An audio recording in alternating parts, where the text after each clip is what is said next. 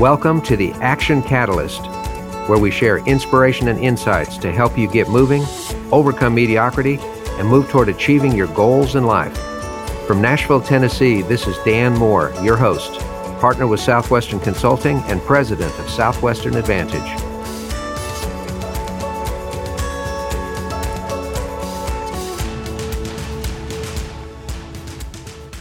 Are you interested in advertising with the Action Catalyst? Our listeners could be hearing about your brand right here, right now. For details, shoot us an email at info at theactioncatalyst.com. Welcome to the Action Catalyst. Today, I am very excited because we're going to be talking with Dr. Ivan Misner. Ivan is the founder and what he calls the Chief Visionary Officer of BNI, Business Network International, and it is the world's largest business networking organization. I know that everybody that is in business at all understands the importance of networking. But BNI, because of its long standing and because of its tremendous methodology and success, has helped tens of thousands of salespeople and business owners to be more successful. Started in back in 1985, there's over 8,400 chapters in every continent of the world. And this is exciting. Last year alone, BNI generated over 9 million referrals that resulted in 13.6 billion with a B worth of business for its members. It's fantastic. Ivan is a New York Times bestselling author. He's written 22 books. It may be more than that by now. He also is a regular contributor to entrepreneur.com, has been a university professor, and he's been called by many institutions such as CNN the father of modern networking. And Forbes calls him one of the top networking experts in the world.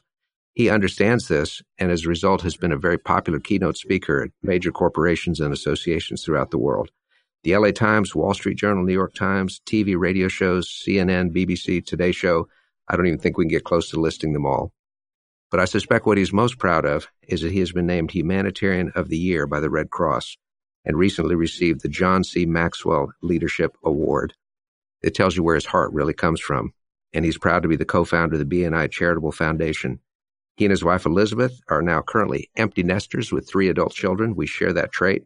Oh, by the way, and in his spare time, He's also an amateur magician and a black belt in karate.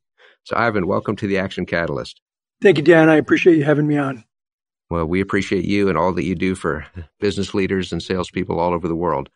We'd love to hear the backstory. You know, whenever people look at a thriving organization that is absolutely making a difference all over the world, it's easy to say, oh, this was clearly an overnight success. Well, not really, not starting in 85 and even before as you developed your, your methodology. Would you mind sharing a bit more of the backstory? Yeah, so uh, listen, I'd like to tell you I had this uh, uh, vision of an international organization with uh, chapters all over the world. But the truth is, back in 1985, uh, I was looking for some referrals for my consulting business, and I put together some people I trusted. And they trusted me, and uh, I was willing to refer them. I was hoping that they'd be willing to refer me. And we got together every week and we started passing each other referrals. And um, someone came to that first group who couldn't join because of a conflict uh, we, we only allow one person per profession to join a, a BNI chapter, and her profession was represented. And she said, "Wow, this is awesome! I could get a, a ton of business out of this. Would you help me open up my own group?" And um, I actually, I actually said, I'm almost embarrassed to say this now. I actually said, "No, this isn't what I do." But they made the same argument. I said, "Okay." And um, but in a year, we had 20 chapters of BNI. And what I discovered was that this is really a classic example of necessity being the mother of invention. Um, business people wanted referrals, and there was no system in place for them to get it. And we don't teach this in colleges and universities anywhere in the world. And so BNI was a great uh, opportunity for them to generate their business through referrals.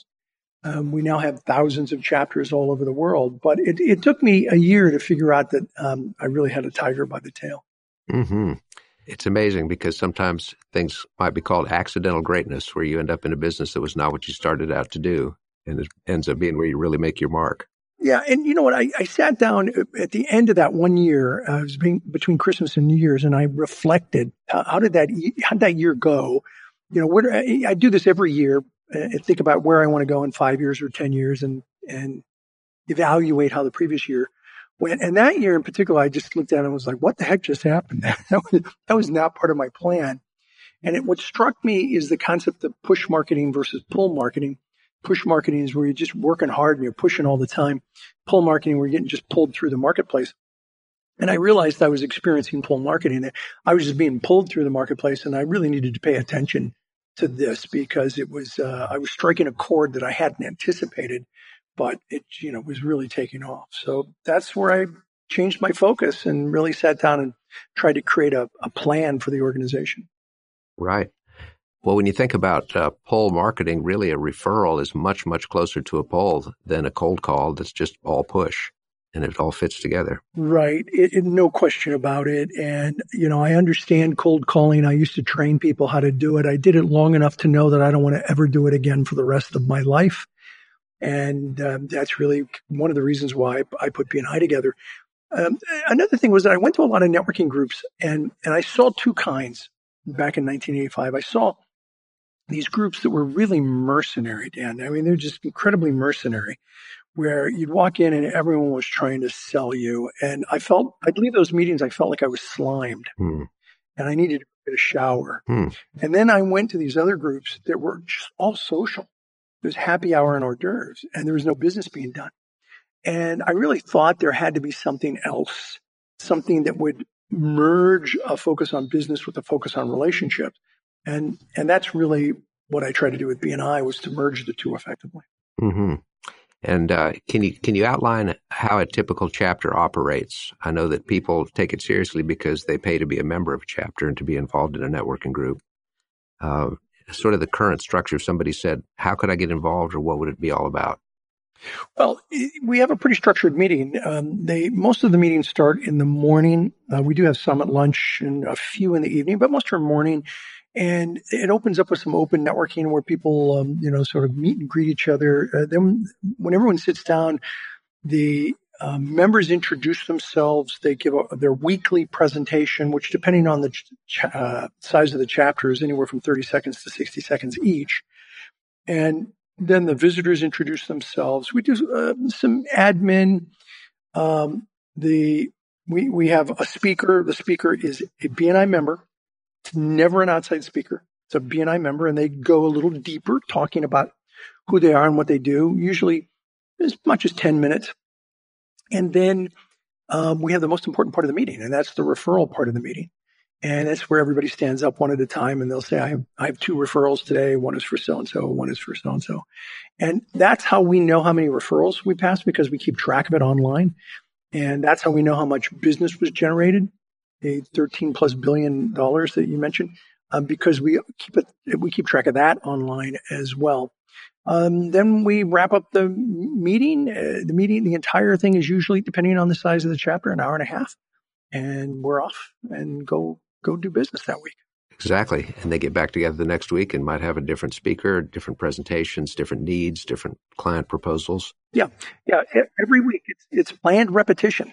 Um, we do have, you know, a different member who speaks every week. And we suggest to the members that they change up their presentation every week. Their weekly presentation should focus on a different element of their business. And, um, and to remember, and this is an important thing, to remember that you're there to train a sales force, not make a sale. Mm-hmm. You're teaching people how to refer you. You're not trying to close deals. And when they understand that and they do a good job of teaching people how to refer them, it can be very effective. Mm-hmm. So the product they're selling is actually the individual, and they're not trying to sell to each other in this meeting. That makes total sense. It, it, it sometimes, you know, it, it's a great place to start you know, use my product so you understand, use my service so you understand it. But no, the real referral, you, are correct. The real referrals are outside referrals. Inside referrals, the existing members are just a place to start. Uh, you really want to focus on getting referrals outside. Right. So basically, I want to teach you how to sell me. Yeah. And I'll do that in the format of a presentation so you understand what I do better. Right. And the better that you do that, the more referrals you're going to get. And at the same time, that you're, you know, listening, uh, I call it listen for the language of referrals. You have to teach people to listen for potential referrals. And there are phrases that people use whenever they're about to give a referral. For example, um, they may say, their, their, the phrases may begin with, I can't, I need, I want, I don't know.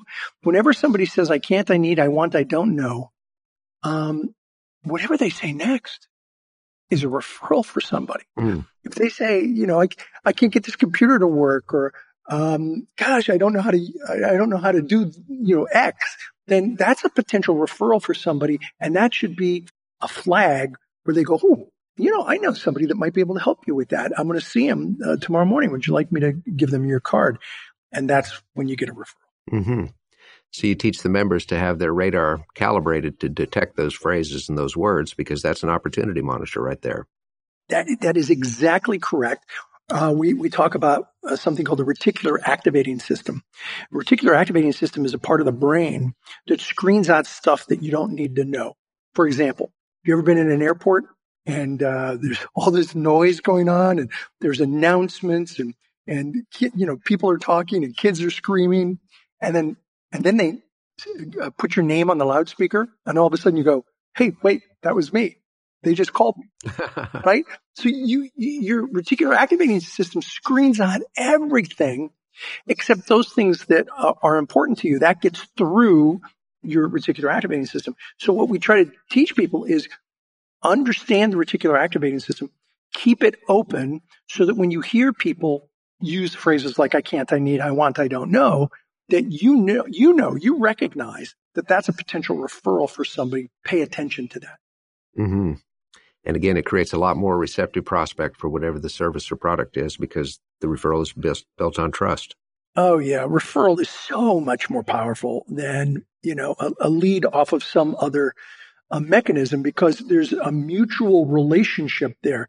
Um, if if someone refers me to you, um, we both know that person who referred me. You've met them. They may be a friend. I know them. They may be a friend.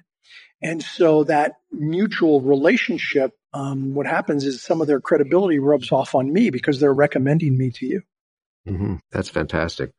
Uh, I did some research and read some wonderful quotations by you, Ivan, very inspiring about networking, about this. May I quote some of them back to you and then get your comments and expansion on those? Absolutely one of the ones I really enjoyed was that when you say referrals are very powerful, when I refer you, I give a little bit of my reputation away. Yeah. If you do a good job, my friend that hired you is pleased. If you do a bad job, that reflects badly on me, and people forget that. They really do. Um, I think you know word of mouth is is very important, and you want to refer people only when you feel comfortable with them, when you know, like, and trust them. Um, which is really interesting because I, you know, I'll refer somebody, you know, um, that, that I, that I don't know. I, I, you know, if somebody I don't know, I'll say, oh, you know, I know, uh, there was an ad on, you know, such and such that I saw. You might want to call them. But if it's a friend of mine, I'm not going to refer them to anything unless I know that person personally. Um, and so when when you give a referral, especially to somebody who you have a good relationship with, you don't want that referral to screw up because that looks bad for you. So I only refer people um, that I know to people I know. Does that make sense? Yeah, it, it totally does. Does this relate to your term premature solicitation? yeah. Um, I, I use that in a book that I wrote uh, called Business, Networking, and Sex Not What You Think. That's part of the title, Not What You Think. It's about the difference between men and women and how they network. And we found that a number of people are um, really, they practice um, this direct selling where they just meet somebody and they go right for the sale. And, and that's where we came up with the phrase uh, premature solicitation. That's a sense of humor there. Yeah. So it's really about cultivating relationships and waiting until the moment is right because then the receptivity is very high. Right. Is that correct? Yeah, it is. So the, the foundation of everything I teach is really based on a concept I call VCP, visibility, credibility, profitability. First, you have to be visible. People have to know who you are and what you do. Then you move over time to credibility where people know who you are, they know what you do, and they know you're good at it. And then and only then can you move to profitability where people know who you are, they know what you do, they know you're good at it, and they're willing to give you referrals on an ongoing reciprocal basis. And um, premature solicitation happens when people try to jump over visibility, jump over credibility, get right to profitability. You know, hi Dan, my name's Ivan. Let's do business, and and they just bypass everything, and um, that rarely works well. Mm, absolutely. You're also very strong on the fact that this is not hocus pocus. This is work. I love your phrase. This is not net sitting or net eating. It's net working. That's right. yeah, you got to work it. I see, I see people that they, you know, they join a network and they expect the referrals to just pop out of the ceiling. It doesn't work that way. There are certain things you got to do if you, if you want to build your business through uh, referrals, if you want to build a powerful personal network, you got to work it. and by work it, I mean you have to build relationships. Uh, I think the single most important thing I teach in networking is that networking is more about farming than it is about hunting. It's about cultivating relationships with people. And all too often, people use networking. Um, they, they, they, they, they hunt for their networking. And they go to networking events, they don't get any business, and they go, well, this networking thing doesn't work. Well, it works fine. You're just doing it wrong. Mm. Uh, when you go to networking events, you should be working through the VCP process, not trying to make a sale. Look, you'll stumble over business every now and then. It happens. But even a blind squirrel can find a nut. You, can stumble over it. But what I'm trying to teach people is not to stumble over it and not to do direct sales, but to build relationships, to get referrals and be successful. Mm-hmm. So uh, I did want to segue into what you consider some of the biggest mistakes that people make in terms of how they try to get for referrals. And you've already highlighted one. It's where they jump from visibility to profitability, just pull out the arrow and shoot without any attempt to really aim properly. Yeah. What, what would you say are some other common errors of why, why people say, oh, I've tried referrals, they don't work, or I don't know how to ask? What type of guidance do you think is, is best? Yeah, well, the, the, the, number one mistake is the is what, what I call the networking disconnect, which uh, you know is asking for the business uh, too quickly. But beyond that, uh, there are many uh, things that people I think do wrong. Um, they they make networking very transactional. It's about uh, it's about you know ma- uh, selling rather than building relationships. One of the things we found in the gender book was that people who were more relational in their networking generated more business than people who were I'm sorry yeah, people who are more relational generated more business than those who were transactional. And so it's really about um, getting information from the other per- person, finding out about them, building a little bit of a relationship. And so, uh, you know, there's a number of ways that that can happen. It can it can happen by when you meet people, you know, learning how to ask them questions. Be a good interviewer. A good networker has two ears and one mouth, and should use them both proportionally.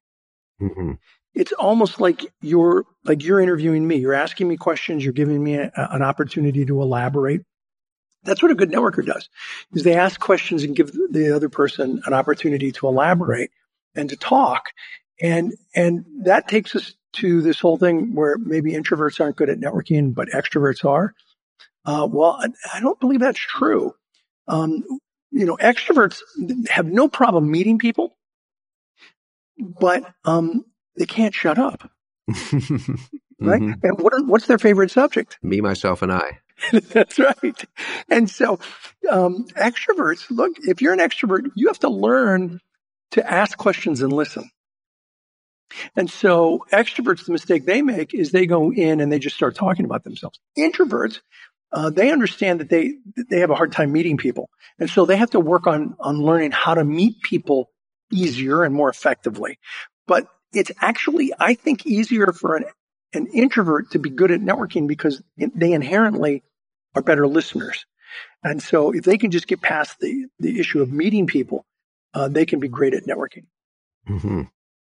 I'm not sure if you're familiar with Susan Cain's book called Quiet, but it was revolutionary for me because I do a lot of platform speaking and people say I'm an extrovert, but the reality is I am an introvert. Yeah. And uh, the book helped realize that every type of personality can be highly effective in sales and, and success. Just they go at it different ways. Okay, so um, I'll, I'll, tell you a story. I'll try to make it quick. A number of years ago, my kids were out for the evening. They're in high school. I'm sitting down with my wife. We're having a conversation. She said she had written, uh, read some book about uh, introverts and extroverts, and I said, "Oh, well, you know me, honey. I'm such an extrovert." And she looked at me and she said, um, "No, you're not." like, what do you mean I'm not? I run the world's largest network. Of course I am. Yeah. Whatever you say, honey, she said, but you're not. Like, what do you mean I'm not? You know, I'm a keynote speaker. I do this, I do that. She said, whatever you think. Now I'm annoyed. I go in, I take a test. Uh, I do a search on Google. I take a test. It's good. I'm going to show her. I'm an extrovert. take this test. It comes back. It says, congratulations, Ivan Misner. You are an introvert who is a situational extrovert. When you're talking about your subject or when you're, um, you know, with close friends, you come across as an extrovert. Otherwise, you are an introvert. And that's where I learned about this whole concept of situational extroverts. And much to my surprise, I was one, am one. Mm-hmm. It's fantastic. And I suppose there definitely can be situational introverts where the natural extrovert learns how to shut up and listen. Yeah, probably. Yeah, that's, that is fantastic. Um, you speak a lot about the impact of relationships. You're also very involved in not for profit and making the world better. In fact, you, one of your quotes that inspired me was, you can make a good living while serving a greater good. Yeah. Do you mind sharing a bit about your sort of philosophy on, on giving and what that means? So I believe that I, as a, you know, I, I, don't like to tell other people what they should do, but I, I believe that I, as a, as a successful businessman, have an obligation to put back into the communities from which I draw. And so I've been very active in nonprofit organizations for decades. And there's so much out there and, and you know, there's so, the need is so great. My philosophy on it is that, um, that I may not be able to make a world of difference, but I can make a difference in the world. And I do that just one step at a time, continuously supporting local community um, activities. My um, my personal foundation and the BNI Foundation focus on children and education, and we do that because um, you know children represent 20% or so of our population, but they represent 100% of our future. Mm-hmm. So the, the projects that we tend to work on are really children uh, related or educationally related. Education because I think education is the great equalizer. Uh, I came from a very, very modest um, background. My family, um, very modest means, grew up in a very low middle class um, neighborhood, and I had to put myself through college. I understand. I mean, I had some scholarships, but I, I actually received a 50% scholarship to Occidental, but I couldn't afford the other 50%. So I, I went, ended up going to a junior college and a state university uh, before I did my graduate school and went into debt up to my eyebrows at USC uh, for my, my master's and doctorate. But, um, you know, I learned the, the value of education and I think it's the great equalizer in the world that people with an education can uh, accomplish so much, uh, but they just don't have the opportunities. Oh, that's true. How does the BNI Foundation try to specialize in that type of help? It's such a huge issue.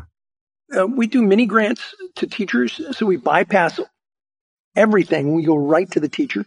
So when the teacher comes to us with a project, uh, we they're small mini grants, one two thousand um, dollars, but it, goes. They, we deal directly with the teacher and directly with the project, and so uh, you know we bypass all the admin. Um, the other thing we have is, is an amazing program that my wife created called Business Voices, and it is a way for our BNI members to work in the community uh, to help in community projects. For example, vocation days. I, I, remember um, one one area was in San Francisco.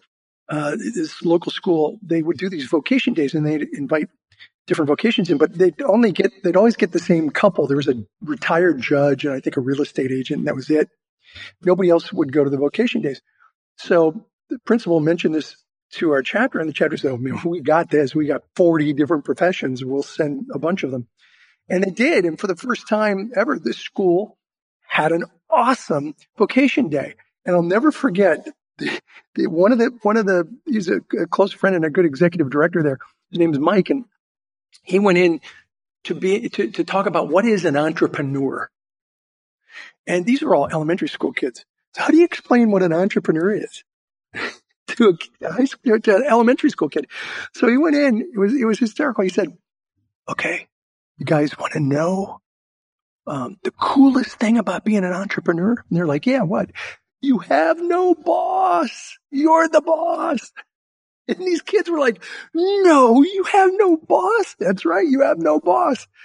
What a great way to get the kids fully engaged. I bet you he gets a few entrepreneurs out of doing that, that you know, vocation day uh, with the kids. So those kinds of projects, business has a voice. Business can make a difference in the local communities. It's called Business Voices. It's part of the BNI Foundation. I love it. I encourage all of our listeners to look into it more, as I will. I think it's fantastic. If, by the way, if I can say, Business Voices is open to all organizations. It's not just BNI. It's an initiative of BNI's, but it's open to anyone. That's great. And it gets people doing exactly what you do best, networking yes. and making a difference. Yeah. That's excellent. You're such a prolific author as well. Ivan, I have two questions on that. First is how do you make the time to create books while you're also running a business, growing it, recruiting leadership, developing future, et cetera? How do you, how do you carve out the time? Uh, you got to make the time. I, I, put it in my calendar. Um, now I'm no I'm no longer running the day to day operations of BNI, but uh, you know I did for 30 years. Uh, today I'm sort of the Colonel Sanders of BNI. You know, I'm the face of BNI, but for 30 years I, I you know ran it in and um, and wrote. So you got to make time. Uh, I block off for many years. I blocked off time. Um, it was usually Wednesdays. Wednesdays were my writing day it started with a half a day, and as time went on, it was the full day. And every week I would write uh, most of the day Wednesday, and that's how I was able to uh, punch out a number of books. I also worked as time went on. I worked with more and more co-authors, so that you know they were bringing new ideas and fresh concepts to me, and we'd work on books together. I've got my 23rd book coming out next month and I'm really excited about it. I think it'll. I think it's probably going to make the biggest difference uh, in people's lives than any book I've done so far. Uh, that's saying a great deal. Can you share the title with us and a bit of a preview? Yeah, it's called Who's in Your Room. Uh, it is available on Amazon for pre-order now, but it'll be released in November. It's called Who's in Your Room. Would you like a, a two-minute synopsis of the book? I would love that. Imagine you live your life in one room, and that one room has one door, and that one door is an enter only door. So that when people come into your life and into your room, they are there forever. You can never get them out. Now, luckily, this is a metaphor, but for a moment, let's just assume it's not. If it were true, would you be more selective, Dan, about the people that you let into your life? Absolutely. Everybody says that to me. Everyone says that. So my question is, why don't we? Why aren't we more selective? Because I would argue that it's actually more than a metaphor. Because, and, and I, every, anyone listening to this right now, I want you to think of someone who got into your life that you wish had never been there. They created chaos. I want you to think of a name. Mm-hmm. Dan, have, have you thought of a name? You don't have to say who it is, but do you have somebody in your mind? I do. Okay. So here's the deal. It's more than a metaphor because if they're in your head, they're still in your room. They may be out of your life, but they're still in your room because decisions you make for the rest of your life will be based in part based on the experiences that you had with that person in the past. Mm-hmm. And, and so it's very important that we be very selective about the people that we let close to us or let into our room. And so what we talk about in the book is a very actionable book.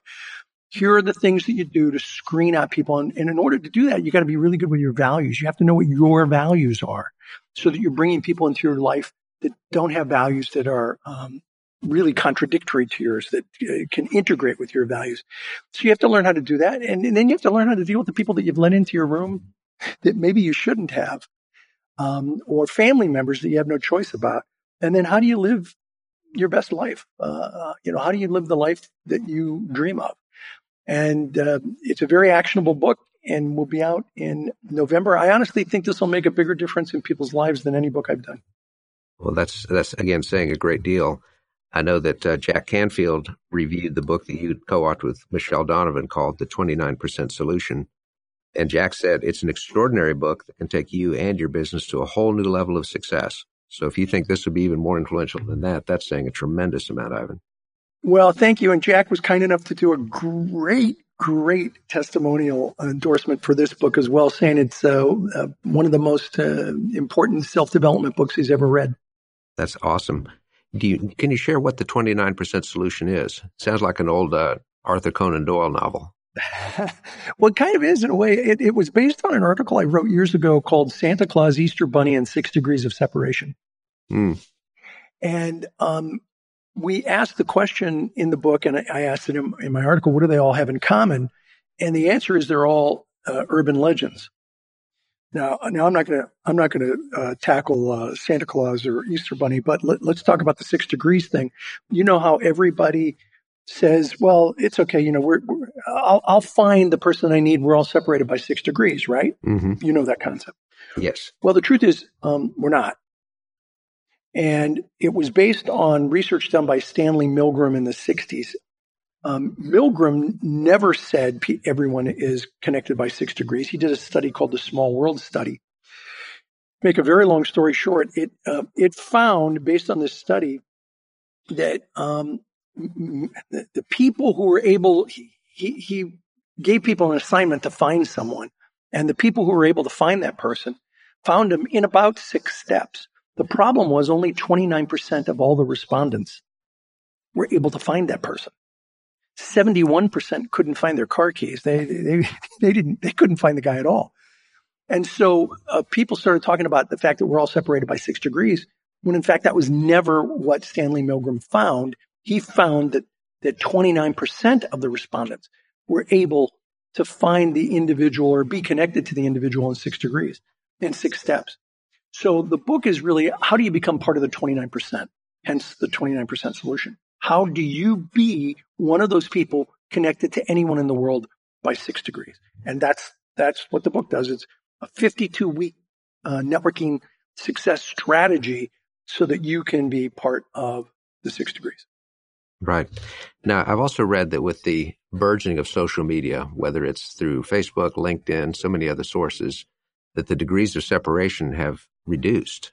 Are, what are your thoughts about that? Is it becoming easier to connect with all these people? Or is it a more clutter? Well, possibly. The connection may be there. The question is, is the person willing to make the introduction? Mm-hmm. So, um, just because you, just, just because I know someone doesn't mean I'm willing to refer you to them. Um, and, and I get this all the time where people I don't know ask me for an introduction to someone I do know. And I'm like, you know, I don't even know you. and you want me to introduce you to a close friend where you can go spam them? That's not going to happen. And so you, you, may be connected, but the question is, so he, here's, here's a short version of my answer. You know the expression, it's not what you know, it's who you know? I've heard that one, yes. I don't think it's either. I don't think it's what you know or who you know. It's how well you know them that counts. So Facebook has redefined what a friend is. I may be connected with you on Facebook, but that doesn't mean I'm willing to refer anyone who just reaches out to me and asks for an introduction. It's what counts is not just knowing that person, but being able to call that person and have them A, take your call, B, uh, talk to you about whatever it is that you're doing, and C, actually make the connection. That means there needs to be a real relationship. And without that, the connection is meaningless. Mm-hmm it's definitely not a three dimensional living, breathing connection. That's what we're talking about. That's that's correct. Yeah. Well, that's great.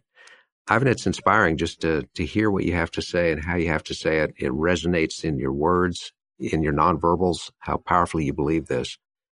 Along the way, you're bound to have hit some setbacks, some roadblocks and delays and frustrations, unexpected barriers. What what over the years have you learned are effective coping strategies when you feel like you've just hit a wall?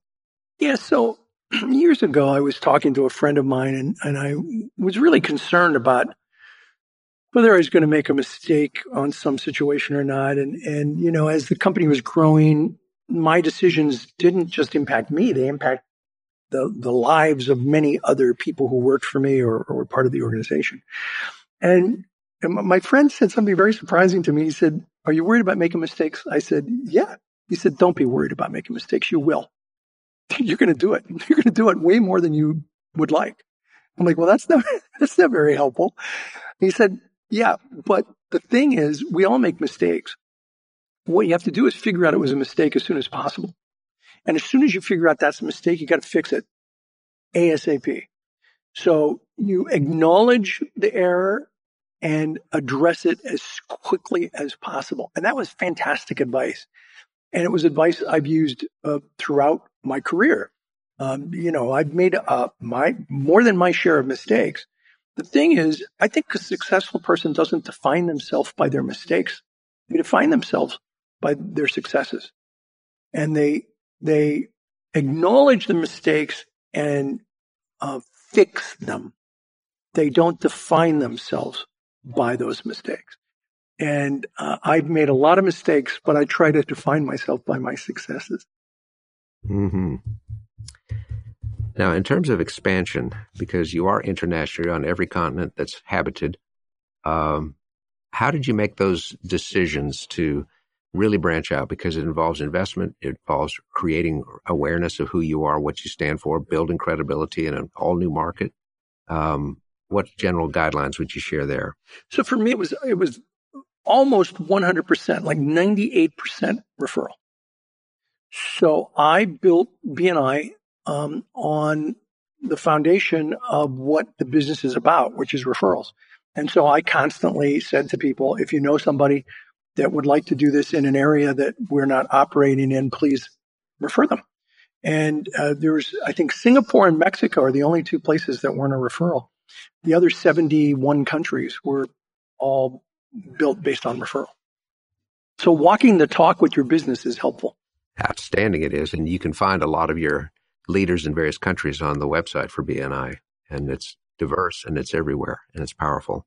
Uh, any general thoughts for our listeners, I guess, today, Ivan, on how to avoid any sense of complacency? You know, you've accomplished, you've achieved, and yet you're continuing to grow, you're giving back, you're working with your foundation, you're spending time with your family.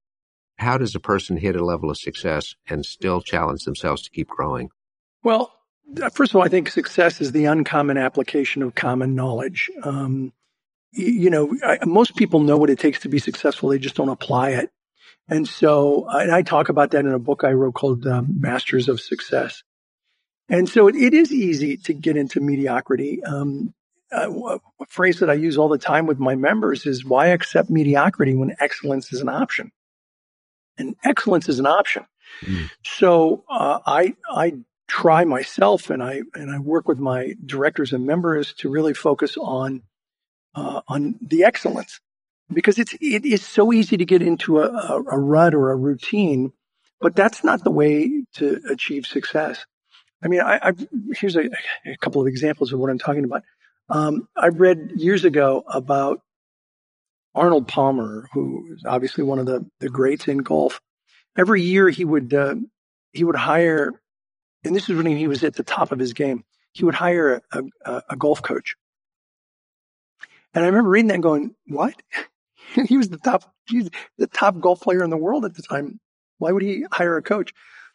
And he, he constantly had to work on his swing because it's easy to, to get lazy with your swing. Mm. And so he would have uh, the coach film him and work with him and get back to the fundamentals and so when you have somebody like Arnold Palmer, um, you know, focusing on getting on, back to the fundamentals and, and, um, uh, Vince Lombardi, I remember reading about Vince Lombardi and I had an opportunity to talk a number of times to Vince Lombardi Jr. And, and, uh, Vince Lombardi Jr. told me his dad would often start every season. He'd, he'd get all the players around him and he'd hold up a football and he'd say, gentlemen, this is a football. and these are guys that are professional football players. You know, they knew what it was, of course, but, but it was about getting back to basics. So the, one of the ways to get away from mediocrity is to focus on the fundamentals mm-hmm. and to improve them every single day. And if you're constantly working on the fundamentals, you're going to be on the top of your game. Mm-hmm. And if you're on the top of your game, you're focusing on excellence it's fantastic because anything that is really worth doing, you never actually can become perfect at it. No. You can always be getting better and the fundamentals and constant attention to those gets us there. That's, that's absolutely right. Listen, I may walk into a room. I may not be the smartest guy in a room. I may not be the most talented guy in a room, but I am almost always the most persistent guy in a room. I am like a dog with a bone. And, and so when I'm working on something, I want to, eh, particularly, you know, a, a, project that's important to me. It's about the fundamentals and it's about working it over and over and over and over until I get it right and until I get it really uh, um, done well. And to me, that's, I, I, that goes to something that I think a lot of business people um, really screw up. Eh, eh, sometimes I get people ask me, you know, what's what's one of the more important things for a business person to understand? And and I tell them, you're going to really be successful in business, do six things a thousand times, not a thousand things six times. Hmm. Mm-hmm. And and it doesn't have to it doesn't have to be six. It could be five. It could be seven. But it's a handful of things, and you do it over and over and over and over consistently.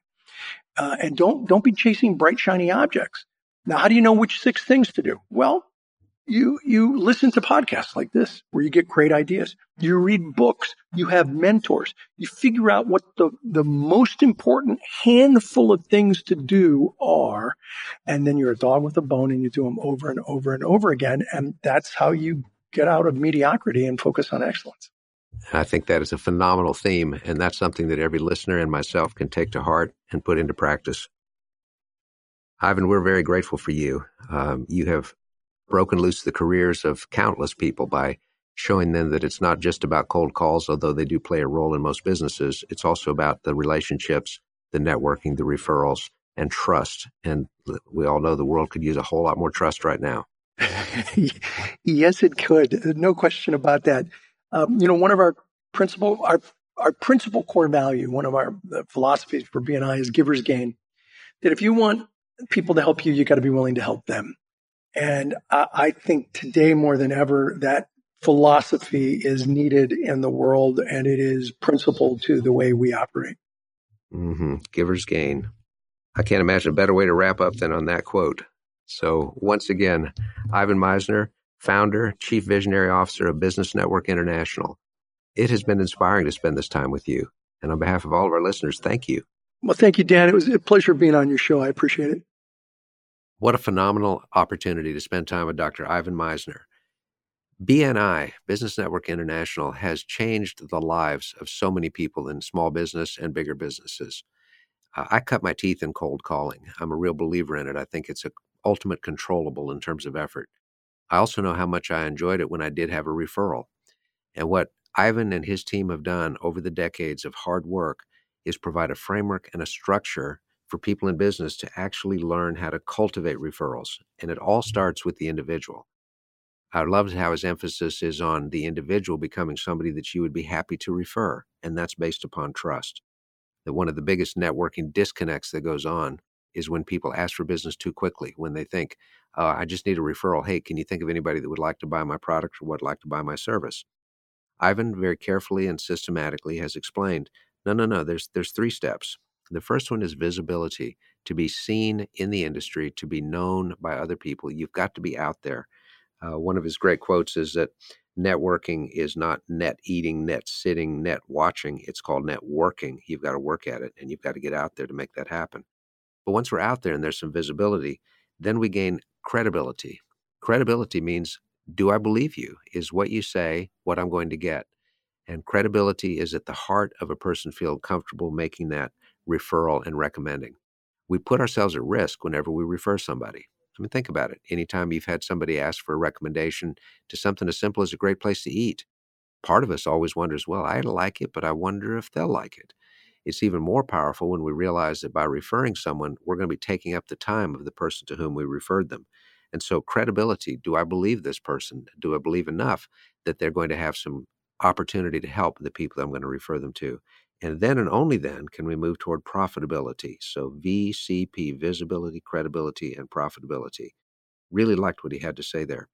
Um, I think what Ivan has also learned is that people can be taught how to be aware of what he terms so brilliantly the language of referrals that when we simply have our internal radar that are t- attuned to certain key phrases like i can't find how to do this i need to make this work in my business i want to do this next process i don't know how to do x y or z then that's an opportunity and when we have our ears open and we're calibrated toward that then we have the opportunity to help link someone. Networking in my judgment is about linking there's needs and there's wants and the networker is the link and that can find people that can fill those needs and wants and can make that work in terms of providing service and value to what goes on. It's so key. It's about relationships because when we have relationships with people, there's a lot more business that comes our way. It's interesting as we've talked to various guests on the Action Catalyst, they're inner drivers that make a difference to their lives. In Ivan's case, it's all about serving a greater good, making the world a better place. He got into networking as a business really quite by accident. It wasn't what he did. But I think he quickly saw that this is where there's a need. This is where there is an opportunity. And this is something that I can, in fact, do. And it reminds me of the quotation that was shared with us by Freddie Ravel from Aristotle that when a person's abilities and talents meet a need the world has, then one's true vocation lies therein. And obviously, Ivan has done that, which is just great. He's a prolific writer. Uh, the way that happens is he just blocks time. Sounds simple, doesn't it? But when running a very large and successful, thriving multinational business, blocking time is not as simple as it sounds.